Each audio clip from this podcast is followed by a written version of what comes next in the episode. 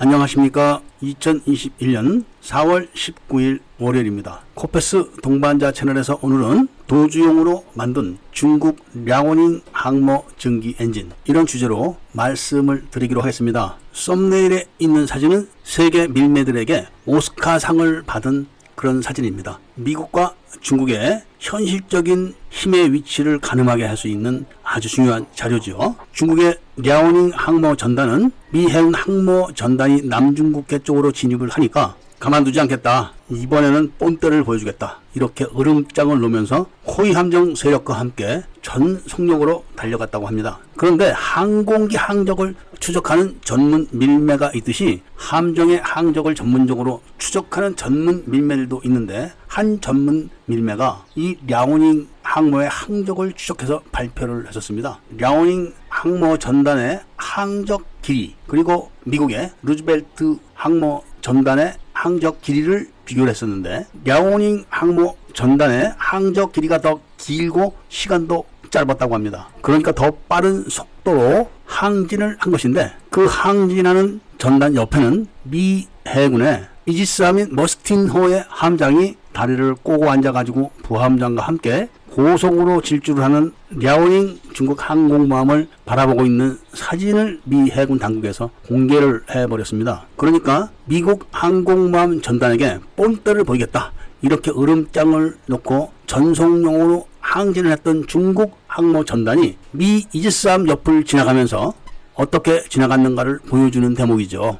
항공모함이 한 대의 함재기를 띄워놓지도 않고 그리고 중국이 자랑하는 동양 최대의 이지스 구축함들도 모두 최고 속력으로 야오닝함을 따라갔다고 하는데 그 모습이 단적으로 비교를 하자면은 과거 옛날에 술 취한 해병대 병사 두 명 앞을 수십 명의 방위병들이 도시락 가방을 들고 못 본 척하고 빨리빨리 걷는 모습 딱 그런 게 연상되는 거였습니다. 그리고 그 중국 함대의 항적 목표지는 미 해군의 항모 전단이 아니라 중국 해군의 기지였다고 합니다. 여기서 우리가 유의해야 할 점이 몇 가지 있는데 그 중에 하나가 랴오닝함의 전기 터빈 엔진 그리고 함재기 부분일 겁니다. 미국 항공모함의 엔진은 다 아시는 것처럼 핵 추진 엔진입니다. 그런 반면 중국 항공모함의 엔진은 증기 엔진입니다. 물론 원자력 잠수함의 터빈도 증기 터빈인 건 마찬가지지만 랴오닝함에 있는 증기 터빈하고는 구조가 다른 겁니다. 랴오닝함에 설치된 증기 터빈도 2세대 증기 터빈입니다. 1세대 증기 엔진은 칙칙 폭폭하는 그런 형태의 엔진을 말하는 겁니다. 그러니까 1차 세계대전 이전에 사용했던 증기선, 그러니까 선체 옆에 커다란 바퀴를 돌리는 그런 엔진이 증기 엔진 1세대 엔진이고 랴오닝함에서 사용하는 증기 엔진은 증기를 터빈으로 돌리는 겁니다. 그러니까 우리가 커다란 주전자에다 물을 끓이고 주전자 꼭지에서 전기가 막 나갈 때 거기다 프로펠러를 대면 프로펠러가 돌아가는 그런 방식이죠. 이런 방식은 기술적으로는 어려운 게 없습니다. 그리고 고장날 부분도 별로 없죠. 대신 부피를 많이 차지합니다. 그리고 물을 끓여서 엔진을 돌려야 되니까 불을 세게 떼야 됩니다. 기름을 많이 먹는 거죠. 전투함인데도 불구하고 이런 전기식 터빈 엔진은 극가속이나 급감속 이런 데 취약합니다. 고장률만 적고 그리고 정비 주기도 그렇게 짧지 않은 이점은 있지만 원자력 핵 엔진에 비해서는 상대를 할 수가 없는 겁니다. 아주 쉽게 비교를 한다면은 경운기하고 트랙타의 성능 차이를 보시면 되지 않을까 이렇게 저는 생각을 합니다. 그 다음에 더 중요한 게 함재기들 문제입니다. 랴오닝 함의 성능은 미 해군이 이착함 훈련을 하는 훈련기들이 사용하는 연습 항공모함만도 못합니다. 항공모함 성능의 차이도 그렇지만 바로 핵심인 함재기들의 성능 차이는 기관총을 든 현대식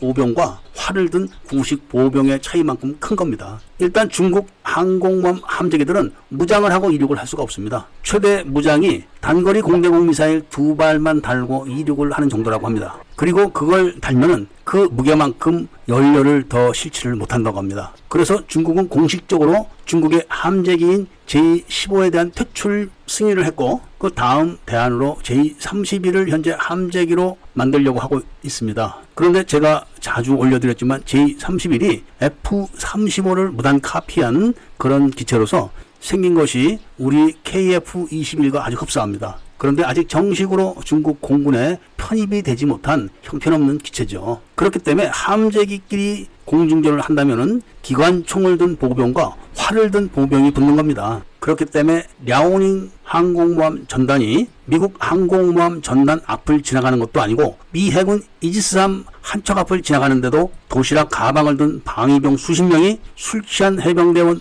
두 명 앞을 지나가는 것처럼 빨리빨리 앞만 보고 못 본 척 하면서 그대로 전속력으로 갔다고 합니다.